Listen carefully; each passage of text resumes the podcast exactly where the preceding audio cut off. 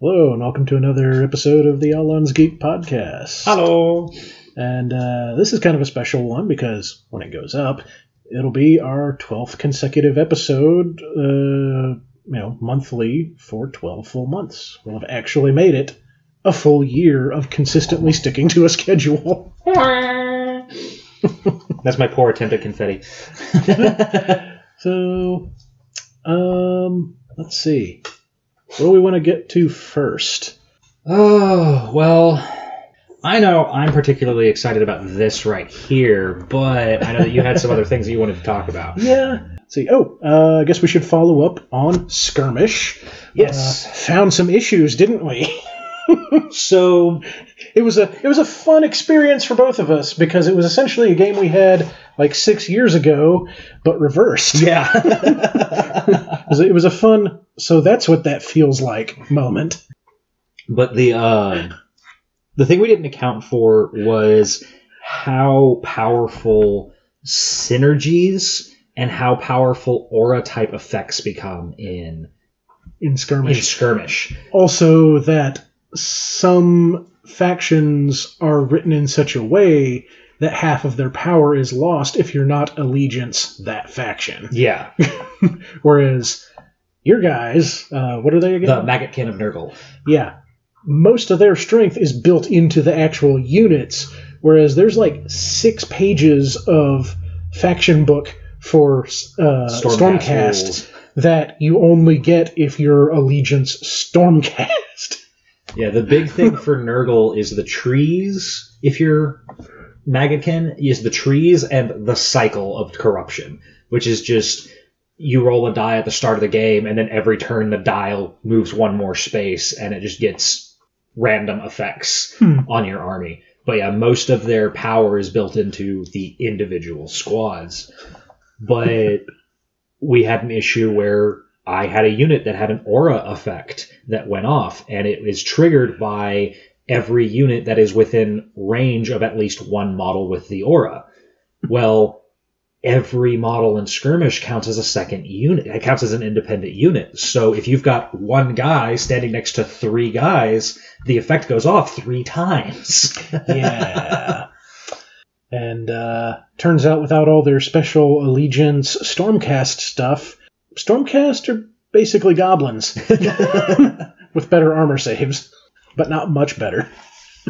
So that's that's something that we have to take into account the next time we try a skirmish game. Is we've got to be really careful about you know using aura abilities and taking advantage of certain things. Yeah, because I what I would like to try, like ideally, is using the list that I threw together of everything that has an aura ability in Stormcast against those same guys to see how it plays out differently, and also then try one using essentially the same th- like group of models that I had in our first game, but actually applying some of the Stormcast allegiance stuff to them.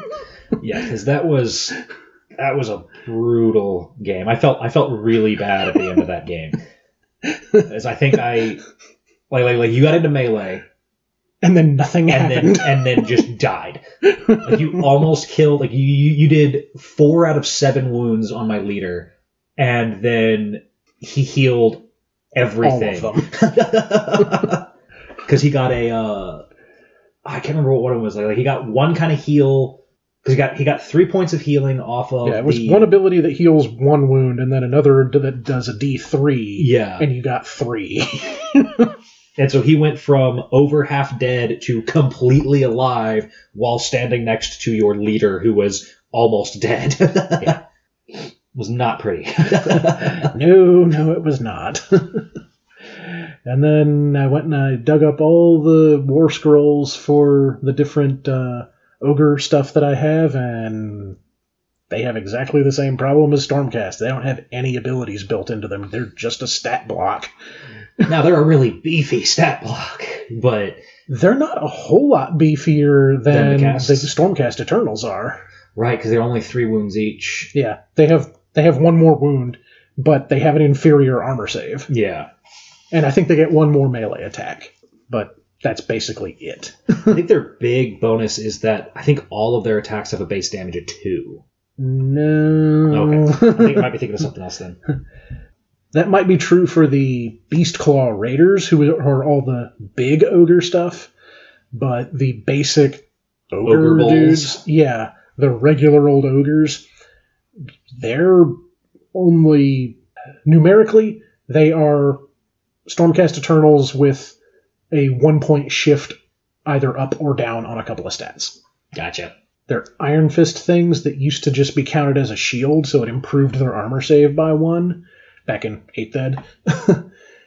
it now doesn't do anything for their armor save, but if you roll a 6 on your 5 plus armor save, then they deal a mortal wound to whatever attacked them. So it's like the Khorne Berserker gore fists.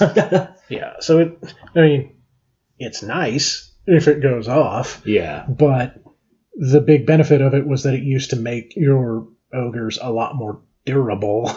Yeah, there are very few shields that actually increase the durability. I like Yeah. like the way that they used to. So I think Yeah, uh, all the ones that I've actually seen either have some completely different mechanical effect, like the Iron Fists, or they give you a reroll yeah. if you roll a one. Uh, it's mostly I know the every I think it's almost every shield in the Beasts of Chaos book gives a plus one to the armor save.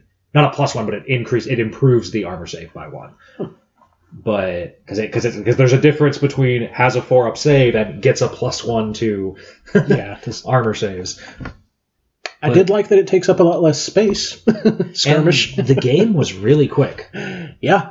Like, like, it like- was super quick, Jake. okay, disregarding the, the curb stomping, disregarding the curb stomping, even the first turn where we didn't actually get into contact with each other, yes. the the the small number of models makes the turns go a lot faster and makes the you know if if if you even if you had an evenly matched game, you're you're looking at maybe half an hour, forty five minute game. Yeah. Now, granted, we were both using factions that had very high point models. Yeah. So we had a below average number of models uh, compared to what you might have if you were using like Skaven or, you know, some kind of undead. But then the issue with small point cost models, you know, yeah, you can have a whole bunch of them and you can throw bodies at somebody, but the problem there is that those factions tend to their their strategy tends to be throw the little things at the enemy so that you can get your big stuff into into position. Well, if you don't have big stuff to get into position, Yeah.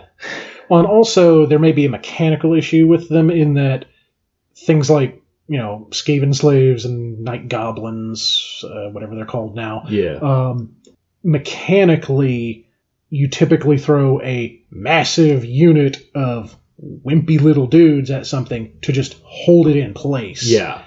But when every unit is reduced to a single model, I suspect that the strength of numbers doesn't do anything to help you in that case.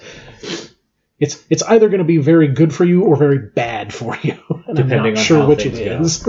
I, I I think it really just depends on how you play. Yeah. Well, and like back in eighth ed, you used to get bonuses to your leadership once you had a large enough number of models, But you don't get and so that's what kept your you know night goblins in the game was that sure your opponent could slaughter ten of them in a turn, but if you had a unit of sixty of them, they didn't care. Yeah.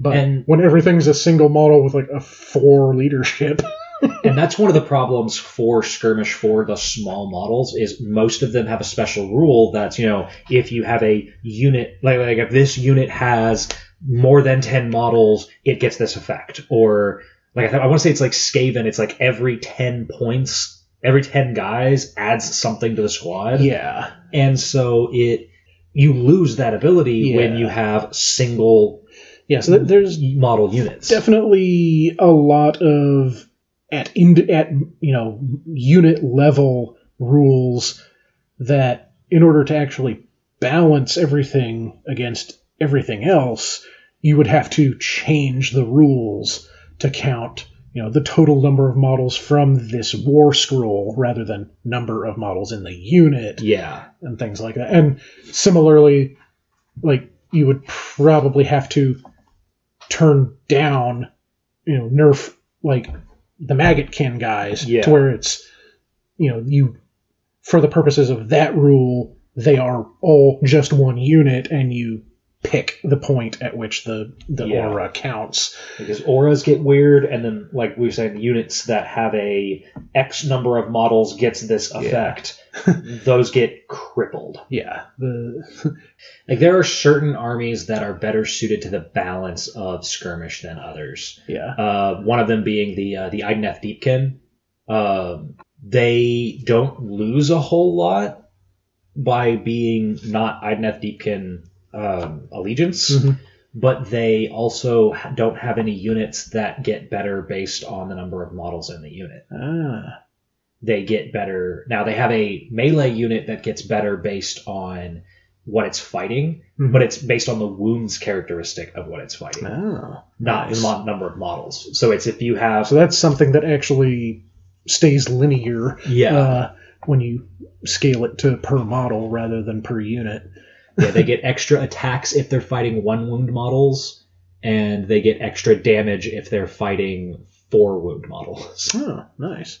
So yeah, it's uh, it's definitely a, a format that needs some work, Yeah. which Which, to be fair, it was released as a supplement in a White Dwarf book, which means that it was basically a community-wide free play test. yeah. So um, while it didn't really put me off of Age of Sigmar, I'm a little bit off of Skirmish, and I'm much more excited for Warcry. Yeah. I would say one thing that we should probably consider if we want to do, if we ever want to try skirmish again in the future, is take advantage of the fact is that we should not limit ourselves to a single faction. Because by limiting ourselves to a single faction, we lose the one benefit of skirmish, which is you can take models from every faction within the Grand Alliance. So, you know, using Order as an example, you could have some Stormcasts, some Fyreslayers, some Witch Elves, If only my old high elves actually had war scrolls. but the uh, All those Lothern Sea Guards sitting around with nothing to do. but the I um, guess I can be an archer or a spearman. but it gives um a lot more tactical flexibility when you can mix and match because when you just say yeah i'm playing order but i'm really playing stormcast but i'm really playing order is all you get is a bunch of guys that you know they're tough and they move okay but they don't get any real benefit from being yeah. so it, it, it might be a good idea in the future to mix factions from the same grand alliance Yeah.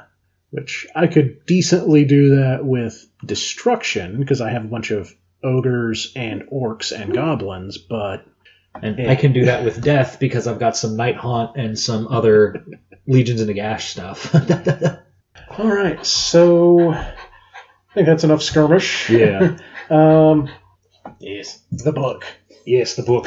The thing we're looking at. So I picked up uh, the Imperium Nihilus Vigilus Ablaze campaign book this weekend.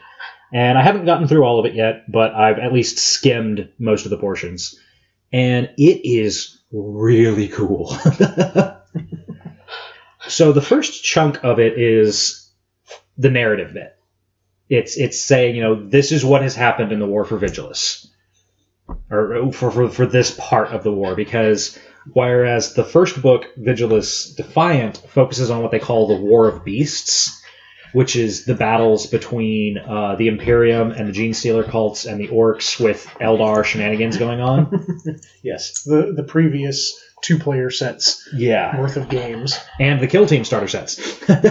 since everything that's come out since. Uh, I think it started with Kill Team, and everything that's come out since Kill Team has been referring to Vigilus. Yeah, well, even Wake the Dead was technically. I think Wake the Dead was technically the first part of the story because that's where the uh, Eldar fight Yeah. happens. But the uh, but yeah, so so Vigilus has been getting crapped on by all kinds of stuff for the last like several years in the fluff. Uh, they've been fighting against Gene Stealer cult insurrection. A bunch of orcs showed up and started mucking stuff up.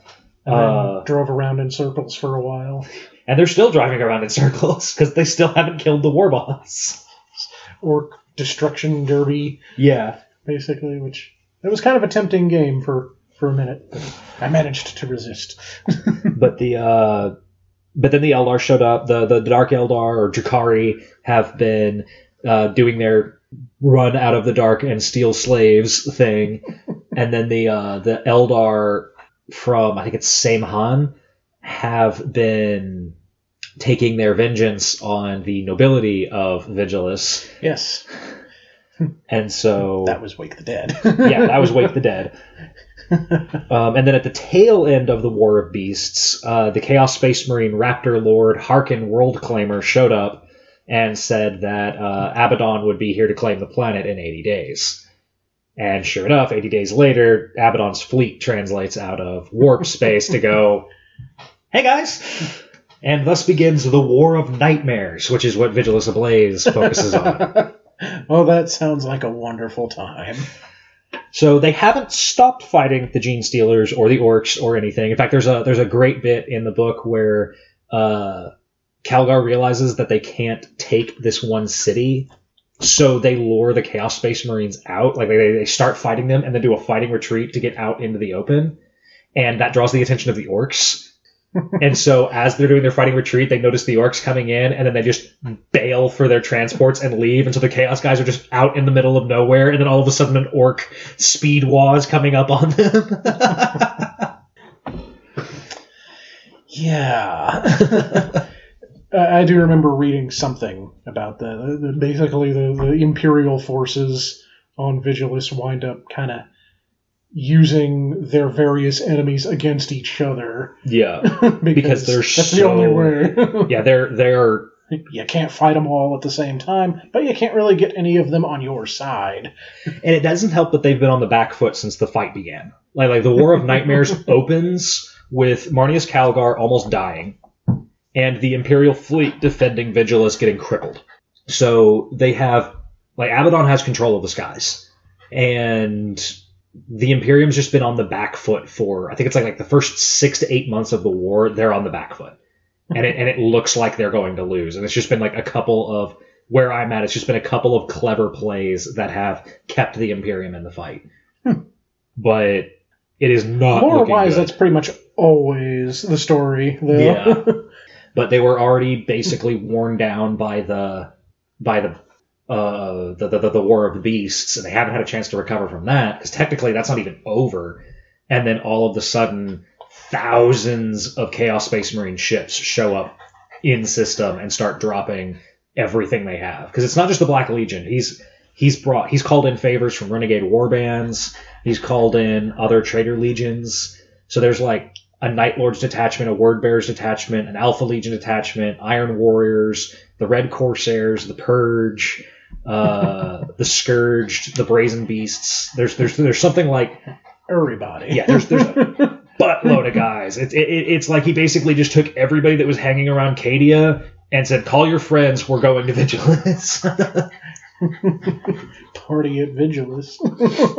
and it was Uh, there's a a lot going on. Like he's he's he's showed up in full force to claim it, and it's basically just been he didn't realize how many orcs were there, Mhm. and because nobody ever does. yeah, and because the um, the gene stealer cults have been running their psychic interference where they're masking themselves, Mhm. they didn't realize there was a gene stealer cult on the planet. So they showed up expecting to just kick the crap out of some Imperials, and then they get there and it's like, oh, there's a bunch of gene stealers here too. We're caught between like five armies, actually. so that's actually kind of been the, the funny thing is is if it wasn't for the War of Beasts, the Imperium would have already lost. yeah, I, I seem to remember reading that there's one whole hive city that the Imperium just abandoned, like let the Gene Stealers have Yeah. because they can defend it better than the Empire can, and chaos is coming. Yeah. So There's- they, there's- there's like, meh, we'll deal with whoever's left. there's one city that they abandoned to the gene stealers because they just they just couldn't hold it and there's one s- the the, the, the upper spires they just set fire to because they they they they they're, they're, they were literally trying to smoke out the raptors that were hanging out there just like hunting people up there and so they're just like we're just going to set fire to the top like 30 stories of the hive and if they want to you know choke to death in the smog they're welcome to And you can't uh, make things too unpleasant for the Drukhari to endure.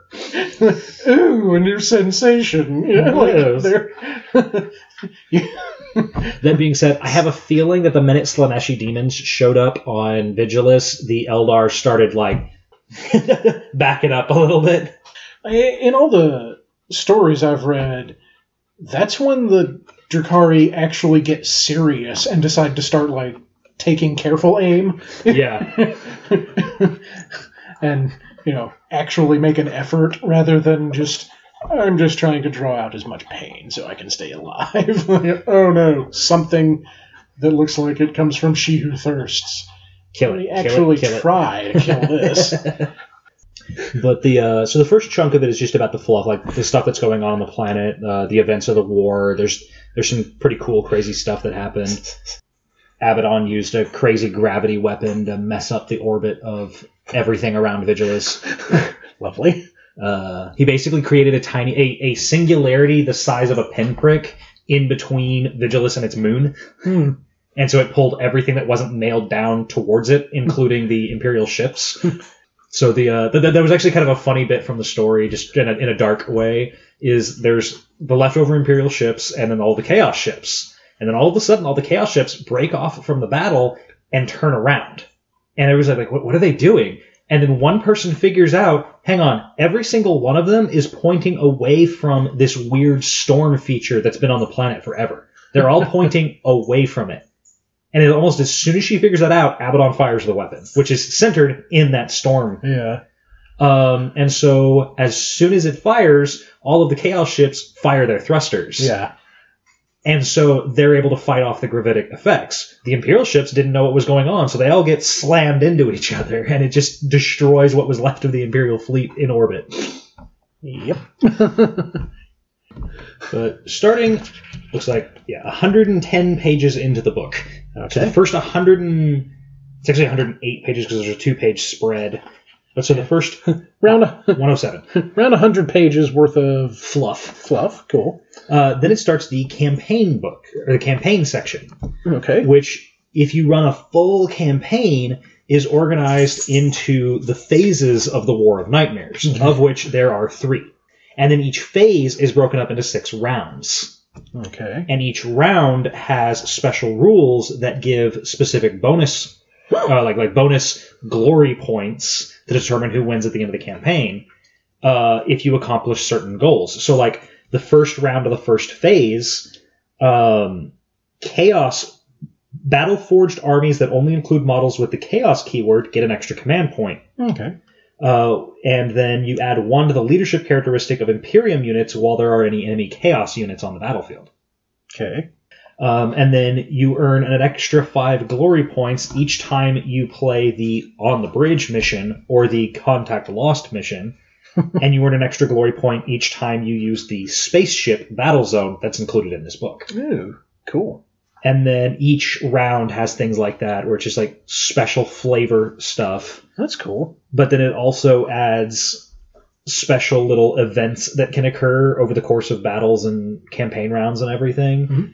And then new narrative missions that have to do with the events that occurred in the battle. So, like, from an unexpected quarter is, you know, you Oh. have a defender that's. I set up in only see one battle. deployment Yeah. zone, and it's in the middle. Yep, that's the defender zone, and then the attackers are all in reserves, and they just Just come in. walk on from whatever direction they Yeah. want. That's nice.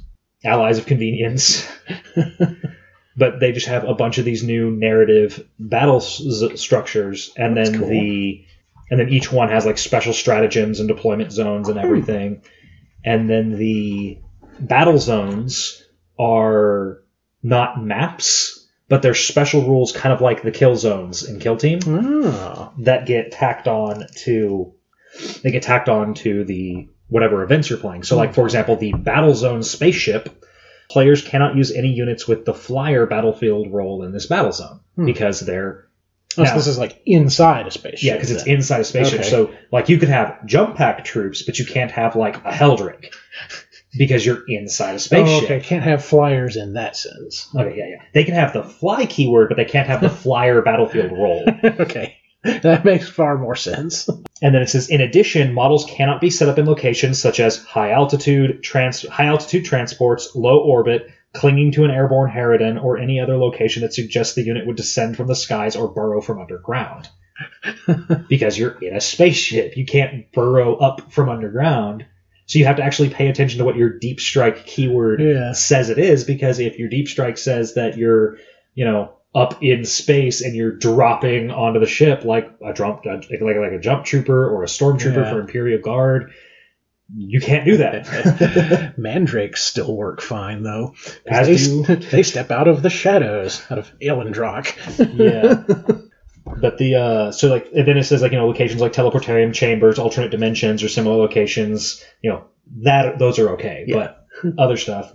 Uh, then it has low ceilings, which is that you can't use ranged weapons to target units that are not visible to the bearer. So like you can't use like mortars to yeah, things that fire in a para- parabolic arc. Yeah, you can't you can't use those to hit things you can't see because the ceiling's too low to get that arc. But also, each time a unit with the fly keyword moves in the movement phase, you roll a d6 for the unit, and on a one, that unit suffers a mortal wound because they Smash themselves into the ceiling or walls. yeah. and so that makes you really consider like like like like do I really want to take jump troopers in this match? Because if I take jump troopers, there's a one in six chance I'm going to kill my dudes every time I move them. Or that I'm going to kill a guy because like like like specifically I'm specifically thinking of like Raptors and Assault Marines which only have one wound yeah. and it's not like in earlier editions where it's like okay you choose to move your jump pack no it's it's if you move and they have the fly keyword you have to roll to see if you kill a guy nice. and then the last one is stray shots each time a player rolls an unmodified one for a hit roll for an attack made with a ranged weapon with a strength of seven or more, draw a straight line that starts from the center of the firing model's base and runs to the center of the base of the closest model in the target unit. Continue to draw that line until it comes into contact with a piece of terrain. Then roll a d6. On a roll of 1 to 3, all units within 3 inches of the end of the line suffer d3 mortal wounds. As you just rip open a part of the ship. Ri- ricochets or yeah. Well, I, I- I think given that it specifies Hull strength breaches. seven, you, it, it's a Yeah. hull breach. Oh, yeah, yeah. That would make sense. So it's you fire a gun that's big enough to, Take down a vehicle. Um, and then you have another one that's a perilous cavern that is similar, but also has a really fun one where it's uh, there's a stratagem you can use for two command points, and it's using this stratagem when you pick a unit from your army to shoot with in your shooting phase. Instead of shooting normally, pick an enemy unit that is within 12 inches of the unit you picked. Roll a number of d6 equal to the number of ranged weapons in the shooting unit with a range of 12 inches or higher and a strength of 7 or higher. Okay. For each roll of 5 plus, the enemy unit suffers one mortal wound, as that unit shoots the ceiling to cause a rock fall. Nice. So I think they said there's supposed to be some uh, data sheets and like new Legion Uh, abilities, yep. or so- Legion options. In addition to more missions and battle zone stuff, like they, they've got, they've got a lot for the campaign. Then they go into campaign. Uh, yeah. Then they go into faction rules. Ah, which start with start with chaos. Well, it's, it's just chaos in here, and so it has all of the new stuff that came out, um, uh, the Master of Executions, the new Dark Apostle. but also Chaos Space Marines and Terminators, oh, okay. and then the Havocs and the new Noctilith Crown. Hmm. Uh, but then it also has some Khorne Demon stuff. So you could basically, if you were willing to be fairly limited in what you were using, you could Build an army. build a book. chaos army just using this book and not even have to buy the the codex. Yeah, which is kind of nice. and then it's got all of the points values and everything, and all the special rules. And then it goes into the uh, specialist detachments, which are really cool. Mm. uh, you spend a command point and select an appropriate detachment, Mhm. and it gets the whatever the keyword is. So, like, there's a Black Legion detachment can take a Bringers of Despair, which makes all of the Terminators in that unit and all of the Black Legion Terminators in that detachment become Bringers of Despair, right. which gets them access to new stratagems, uh, a new Warlord trait, and a new relic. Ah, cool. Um, and then each of the specialist detachments gets different stuff. So like there's one that's based on um, heavy armor kind of stuff, like heavy shooting stuff. So it's like warp smiths, chaos lords, havocs, and obliterators. Okay. There's one that is dark apostles and cultists.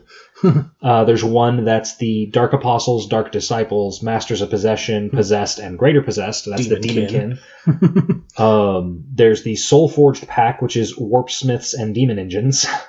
Uh, the host raptorial, which is legion jump pack units. And because it's Legion Jump Pack means that it's also Warp Talons, not just Raptors. ah, nice.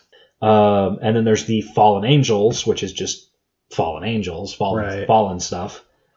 And then uh, a Legion of Skulls, which is a Khorne Demon.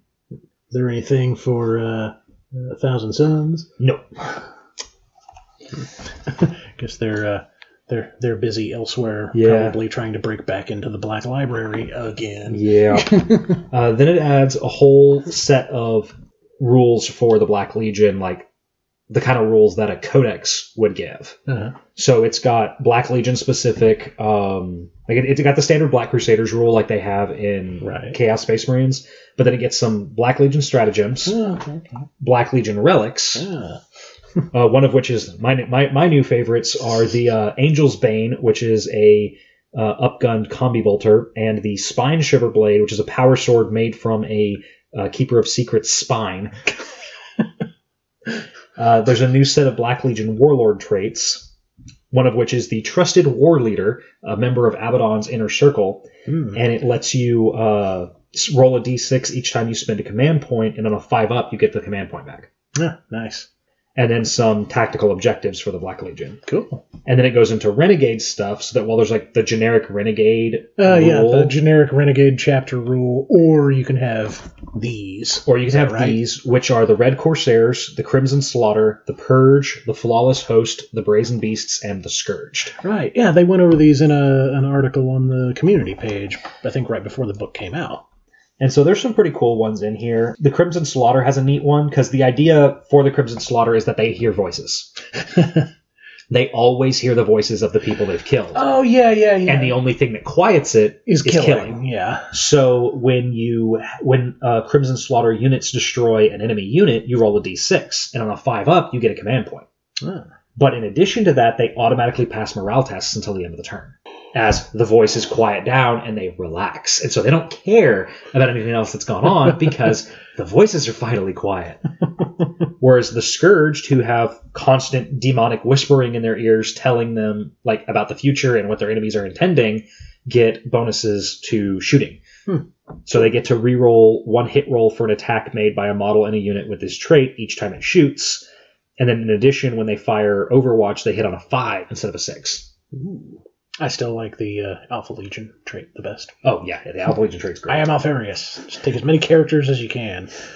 and then the um, and then they get specific warlord traits for each of those renegade chapters, and then a specific stratagem for each of those. Yeah. Probably the meanest of which is all life is worthless, the purge stratagem, which lets them shoot into melee.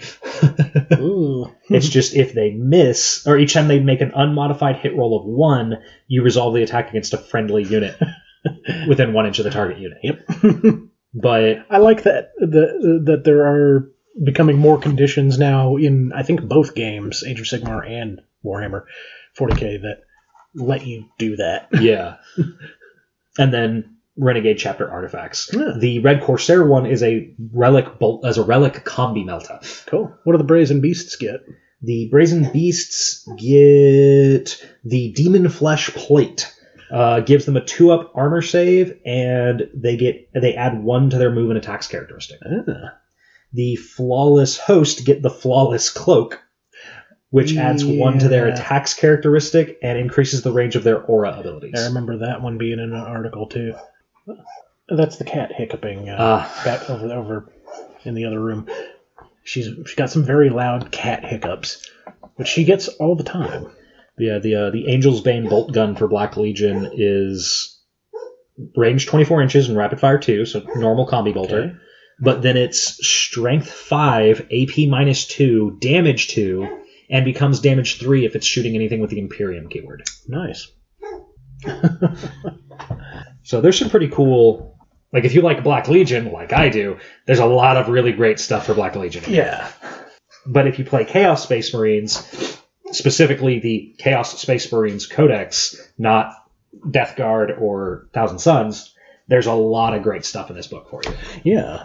I mean, if you just like fluff, there's a hundred pages of what's going on on Vigilus in the new, you know, where where's the war at now, and then the narrative campaign is just so cool looking. So Yeah. many neat rules and ideas that you can do. Yeah, it sounds like a really good supplement. My only disappointment with it is that it's only got chaos stuff Yeah, in it, but adding in any more would have meant either taking something else out or making the book significantly bigger and more expensive. And I think the idea that they had was like, at least as far as the specialist attachments go, because Vigilus Defiant has something for every faction that's on. That's listed as Ah. being on Vigilus. That's what I was thinking was probably the case. So it's got it's got Imperial stuff, which, as I understand it, there's some of the Imperial detachments. They're either like all Space Marines or all Guard, but I think that there's at least one Specialist detachment that is a mixed Hmm, Imperial forces. fun. I like that. But there's Imperium stuff in Vigilus Defiant. There's uh, Genestealer stuff. There's Ork stuff. I want to say there's Mechanicus stuff. Probably. So I'm guessing that story wise, one prediction I saw did not come true.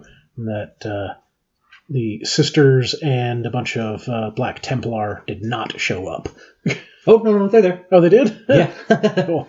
um, Because I remember seeing somebody speculate that there was going to be a massive amount of Black Templars I wouldn't say massive. show up because, like, that's a system they're supposed to have been protecting, and they haven't really been seen. Uh, let's see. There's a there's a somewhere in this book. I have to find it real quick, so I'm just going to skip through here. There's a chart that lists what's shown up, like what forces are there for the Imperium, what forces are there for Chaos and whatnot. And I want to say that there's at least one company of Black Templars, but also keep in mind that one company does not mean one company in the sense that a codex chapter. but let's see, we've got one demi company of Black Templars listed here. We've got a lot of sisters 15, 16, 17, 18, 19, 20. There's 20 preceptories listed here. So, speculating upon the alleged 2019 release of the new Sisters stuff, we might actually get them along with some more Vigilus story. Yeah. Hey, the Mortifactors are there. Oh, cool. I haven't seen anything that references them other than the one book from quite a while ago. Yeah, it looks like they have listed one demi company of uh, Black Templars in the Vigilant system, uh, Vigilus system. But keep in mind that Black Templars do not adhere to Codex philosophy, and so one company is not necessarily hundred guys, which means that one demi company is not necessarily fifty dudes. Yeah. So, I guess Vigilus did not fall? I haven't finished it yet. Oh. I haven't finished the fluff. I'm guessing it hasn't, but if I remember what I heard online, like like rumor mill, if the rumor mill that I read a while back is correct, uh, it's a stalemate. Ah. But it's not looking great, and it's basically only a stalemate because there's so much Xenos stuff there that the Imper- that the Chaos has to divert their attention between Yeah. Imperial and the Xenos. and that's the only thing that's saving Vigilus right now is that there were already Xenos on planet when the Chaos guys showed up, which is a wonderful, delicious irony. Yes. Oh, sounds like Vigilus Ablaze is a pretty good purchase, whether for fluff or for just mechanics and stuff. yeah. Uh, to say nothing of whether you buy it for both. It's like like I I wasn't expecting to get as much see as much fun stuff in the narrative section as I did, and I would really like to run a Vigilus campaign one of these days if I ever get the chance to. And with me moving to Dallas soon, that that's a possibility. yeah, and that I think segues us into what might be the last topic of this episode, and that you're moving. yeah, which you know, I had been hoping around the time that this goes up to try to start doing more episodes, like two a month. Yeah. but I think realistically, with you being in a different city, it's probably going to be, you know, all we can manage to even keep up one a month. Yeah. but uh, I forget where I was going with this. Oh yeah, uh, distance gaming. That's been something that's been on my mind because I was thinking about this a few days ago. You know, there's um, Jigoku for Legend of the Five Rings, so like a online simulator type thing where you can play, you can build a deck Cool. on there and play against people. Um, though it doesn't always resolve the card effects the way they're supposed to be, or occasionally it won't resolve one completely. Hmm. Um, so there's problems there. And then that's the only card game I really know much about uh, being playable via the internet. Uh, well, I think there's something for Magic, right? Yeah. Hearthstone or something. Well, Hearthstone's a Blizzard game. Uh, Magic just has Magic Online. Oh. Magic Online. Okay, but um, know, and then of course, role playing games are getting increasingly easy to do uh, over the internet with Roll Twenty and uh, I actually recently got to use D and D Beyond. Uh, yes, it's really good. it's a really good app, um, which I think they're supposed to be incorpor. I can't remember if it was Roll Twenty or uh, D and D Beyond that's supposed to be incorporating something that facilitates actual play a bit better. Hmm. Um, I want to say it was Roll Twenty because Roll Twenty is made for actually playing a game Yeah. with your group online, whereas D and D Beyond is digital source books. Yeah. And Um, character sheets. Yes, uh, though they they have an alpha test going currently of um, an encounter builder Cool. for it. Yeah, I just you have to actually pay them to be able to use the alpha test stuff, and Yeah. I can't really afford to throw yet another subscription on the pile at the moment. Uh, but uh, the thing that I was thinking about was minis games. That's something you can't really do. I know there's been a server or two, um, something for Malifaux was set up a long time ago. I've never tried it. And I thought, well, how could one do Kill Team though? Is there a way? And then I thought, actually, yes. Roll 20. Hmm. Because Roll 20 lets you build your own maps and you can set up little icons for the characters. And so you could actually improvise A game of Kill Team. Kill Team via Roll 20. Pretty cool. I just know the. Uh, I know that there was a program that I used to use with a friend of mine back in the day. That's how we would test armies before we bought them. Mhm. But it had a setup to where it had like you would you'd put up a map and you could put terrain on the map, and then you would select which army you were playing, and you'd put little digital. They were basically coins, but they were drawn up to look like uh, models, and then like, Mhm. you could change the weapons, and it would make a difference on the profile Right. of the, the guy. Um, but you could play games of 40k with it. yeah. The problem was is it wasn't officially licensed. so the people that were doing it got slammed pretty hard. So anybody who had already downloaded it, you know, they had the stuff, but Right. there was no longer anything new coming out. So when new editions came out, the new rules weren't programmed in, uh, new models weren't programmed in. So like, like, like there was there was one point where it got it got nailed right before the Dark Eldar Codex came out. Mm. And so all of the stuff for the Dark Eldar faction was using the like the third edition codex. Yeah, the real old one, which And- I have a copy of still. And then the uh, fifth edition codex came out right after that site that, that that that company got taken out, or sixth edition, or whichever one that one was. I think it was sixth then. But uh, so you know, it had a whole bunch of new stuff in the codex that wasn't available before, so they didn't have those models available. So you had to like put something that was a similar profile down and then label it as you know this is this thing. Uh, yeah. And- Improvisation.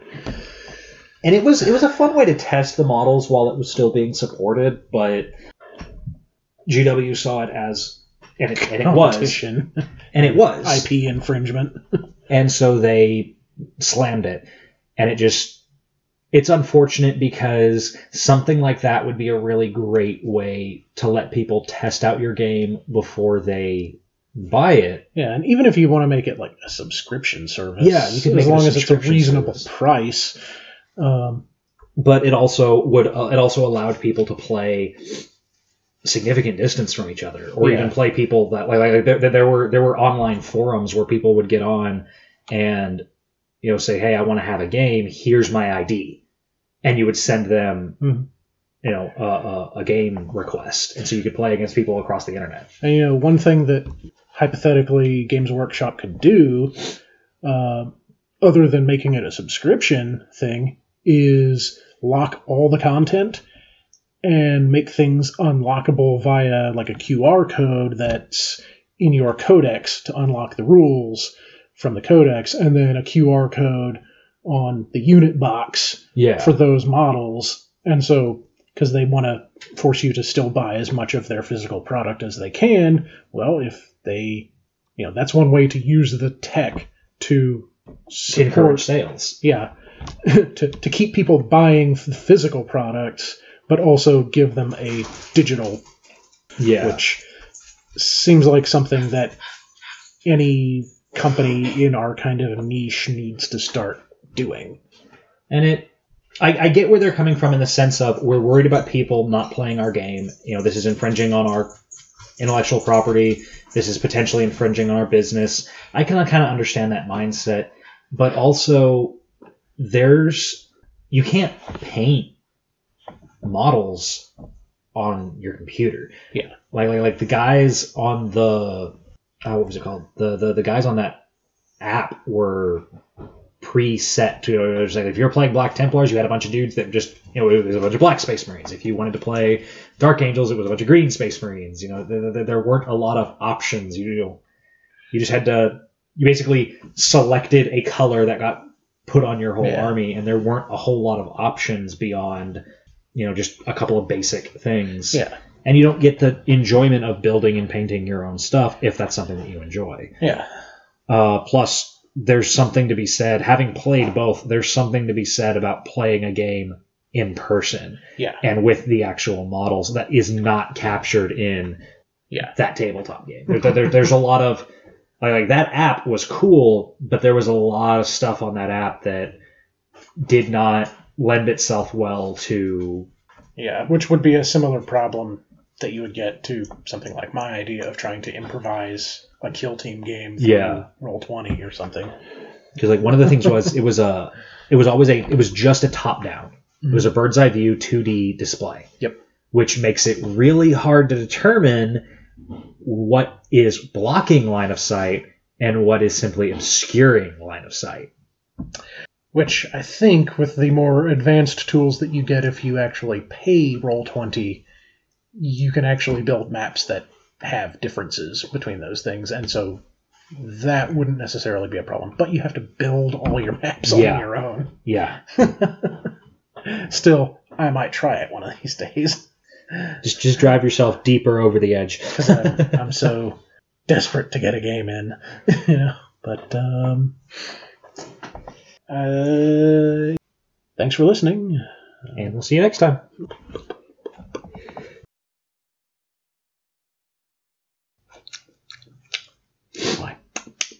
lip smacking out of the way. obligatory weird noises. All right, so.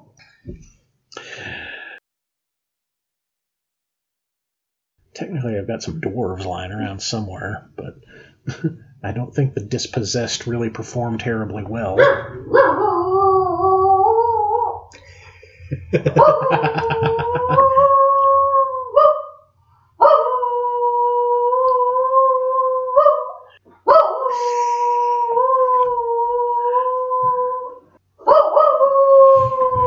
What's got her riled up? I don't know. She never does this except when the tornadoes set off.